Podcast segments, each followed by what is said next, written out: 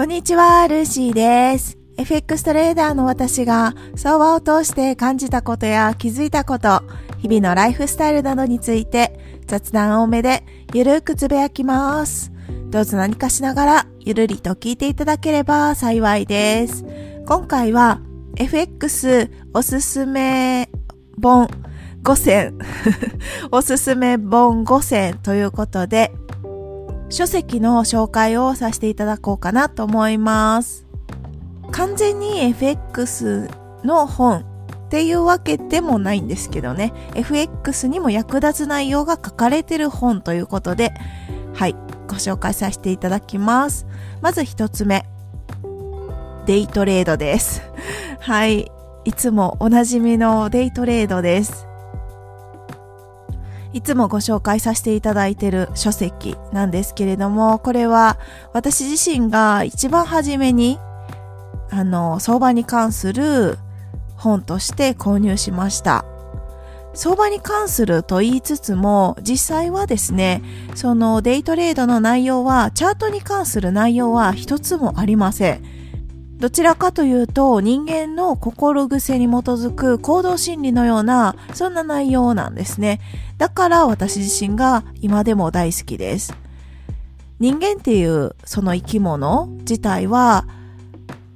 女性男性関わらず基本的には大体同じような考えとか行動をしがちなんですね。だからデイトレードの内容を読んでても自分自身がとにかく当てはまるような行動がすごく多くって、いろんな失敗とかね、いろいろしてきた中で、本当にデイトレードに書かれてるような失敗を全てやってきたっていう、そんな感じです。面白いぐらい当てはまるんですね。メンタル的な面ですかね。主には人間の心癖に基づくような内容が書かれてるのがデイトレードです。だから多くの相場に関わる人たちであれば、この本を読めば、あ、わかるって、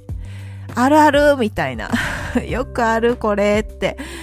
結構共感ができるような内容が書かれてます。はい。これはおすすめですね。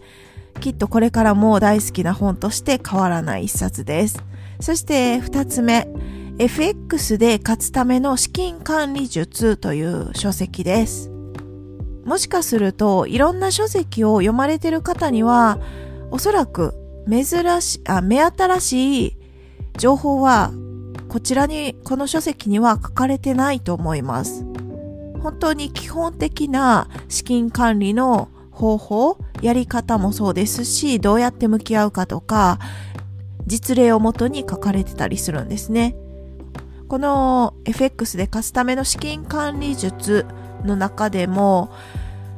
いろんな自分がね好きな一節っていうのもあるんですけど全部紹介してたら時間がなくなっちゃうので一部をピックアップするとですね私はここがすごい好きです。ちょっと読み上げますね。私たちトレーダーに求められることは管理できることは徹底的に管理するということです。管理できないものは管理できないと認め諦め手放す。必要があります。自分の行動を管理できる人、資金管理ができる人、自分の資産をきちんと管理できる人にはお金が与えられます。管理できない人にお金を与えても管理できないのですぐに失ってしまいます。相場をコントロールし、相場から利益を搾取しようという考えは神様の持ち物を盗むことと同じでうまくいくはずもありません。一旦は相場に預け、神様に管理してもらうような気持ちで委ね、反面、自分で管理できることは自分で管理できるようになると、預けたもの以上にさらに与えられるものです。管理できるものを管理せず、管理できないものを管理しようとしていませんか？はい。ここがね、結構好きなんですよね。管理できるものを管理せず、管理できないものを管理しようとしてませんかって。この一節、この一行が特に好きですね。自分に問いかけることが多いです。私自身全然資金管理ができてなかったんですね。はい。できてなくって、だからいろんな失敗というか、経験というか損失をねたくさん出してきたわけなんですけど本当に管理できないであ管理できるものを管理せず資金管理ですね。資金管理って外的要因ではなくって自分で全て決めることができます。トレード自体がイコール資金管理なんですね。損失損切りの位置を決めるのも資金管理に含まれますしどれぐらいのロットをかけようかなっていうのも損失から割り出してロットを計算することもできてそうなると資金管理ですよね。トレード自体は全て資金管理です。その辺が全然分かってない時は全くうまくいかなかったです。はい。ということで FX で勝つための資金管理術。これもとても大切なこと。基本的な内容が書かれてるのでとても好きです。あとの3つは FX に関する内容ではないんですね。だけれども私自身はとてもうんと FX をする上で同じような考えが適用できるなって思ったりとかお金の根本的な原理を知るためにもいいかなって思う書籍です。では3つ目がですねバビロン大富豪の教え。これもベストセラーなので読んだことある方多いんじゃないかなと思うんですけれどもお金と幸せを生み出す5つの黄金法則ということでこれは結構一気読みできる内容です。それほど難しい内容ではないんですね。とある少年がバビロン王国の首都バビロンこちらに住んでる大富豪からお金の仕組みを学ぶという物語です。なぜ同じように働いてるのに貧乏人とお金持ちがいるのかっていう疑問からスタートしてその疑問に対して青年が抱く疑問に対してバビロンの大富豪が一つずつ噛み砕いて教えてくれるっていうそんな内容です。お金の仕組みを学ぶにはとてもシンプルで簡単に理解できやすいので私は好きですね。はい。そして4つ目。世界一のプロゲーマーの仕事術。勝ち続ける意志力。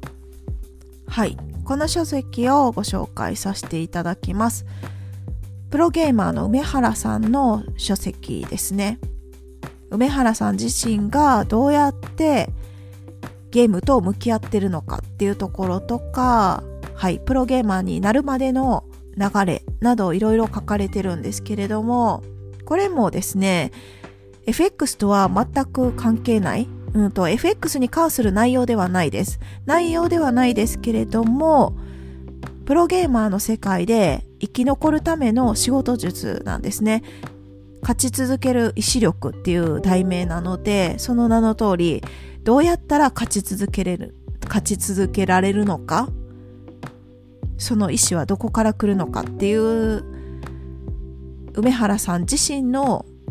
考えが書かれてます。これもですね、本当にね、いい一節というか、あ、わかるとか、あ、なるほどって思う内容が多すぎて、すべてを紹介することはできないんですが、一部だけご紹介するとすれば、そうですね。二つだけ紹介しますね。割と短いので、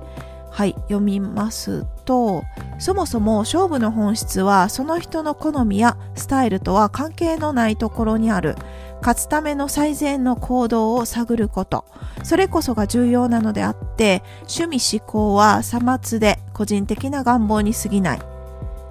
ということです。これを FX で考えてみると。まあ FX じゃなかったとしてもですがそもそもこの勝負の本質っていうところですよね。その人の好みとかスタイルとかは関係ないところなんです。勝つための最善の行動を探ることなんですね。だから、例えばトレーダー、トレードで言うと、自分が憧れるトレーダーさんがいたとして、その方のトレードのやり方そのやり方に憧れること、そして尊敬することと真似することはいいと思いますが、それがそっくりそのまま真似できない場合もありますし、自分がこういうことをやりたいなって思っても、できない自分もいるわけですよね。だから、うんと自分に合うやり方を見つけるっていうのも一つですしチャートの中で勝ちやすい場所っていうのがあるわけですよね。それってやり方、やり方、トレードスタイルが違ったとしても、やっぱり狙う場所って多くのトレーダーさんが狙ってる場所になります。そのやり方が自分にとってかっこいいとか、かっこよくないとか、好みではなくって、とにかく勝てる場所を探っていくことが大事。そういう感じに私なりには捉えたんですね、この文明を。だから、FX でも、ゲーマーの世界でも、勝負するところっていうのは、やっぱり、うん、勝てる場所っていうのは、決まってくるのかななんて、私なりには思いました。それ以外にもですね、本当にこの本ね、多くの人に読んでいただきたいなって思うんですけど例えば楽な道はないっていうところで筋力をつけたければ筋力トレーニングをそして痩せたければそれなりの運動を。人よりも強くなりたかったら人一倍練習しなければならない。どれだけ辛くてもそれ以外に道はないと思う。はい。こう書かれてるんですね。これそうじゃないですか。FX もそうだと思うんですよね。相場の世界で生きと生き残りたいなのであればそれなりに練習は必要ですしそれなりにっていうか努力をし続ける必要があると思うんですね。誰でも早く上手くなりたいっていう気持ちはあったとしても残念ながらそれはもう叶えられないっていう そう楽な道はもうないっていう事実は変わらないのでそろそろ気づいてくださいっていうところなんですね。もし早くうんと最速で最速でじゃなくても早い段階で花開く人がいたならばその人のセンスもあるでしょうしその人が自分より相当見えないところで努力してたっていう部分もあるかもしれないですよね。だからまあ人と比べる必要はないんですけど自分自身が相場と向き合ってなかなかね結果が出ないっていうのは確かにモヤモヤする気持ちって湧いてくるのが人間としての自然な気持ちの変化だと思うんですけれどもやっぱりやることやらないと結果は出ないっていう事実は変わらない。それだけは肝に銘じておきたいなって思いますね。ということでこの勝ち続ける意志力これは私何回読んでもねいつもはあやっぱりそうだなって思うことが多いです。頑張ろうってなんかすごいモチベーションが上がる本です。そして最後の5つ目の書籍はですね、孫子の兵法です。これもめちゃくちゃ有名ですよね。読んだことある方が多いと思うんですが、この孫子というのは中国最古の兵法書です。最大の特徴は非常に実践的ということなんですね。とても古い最古の兵法書なんですけれども、現代の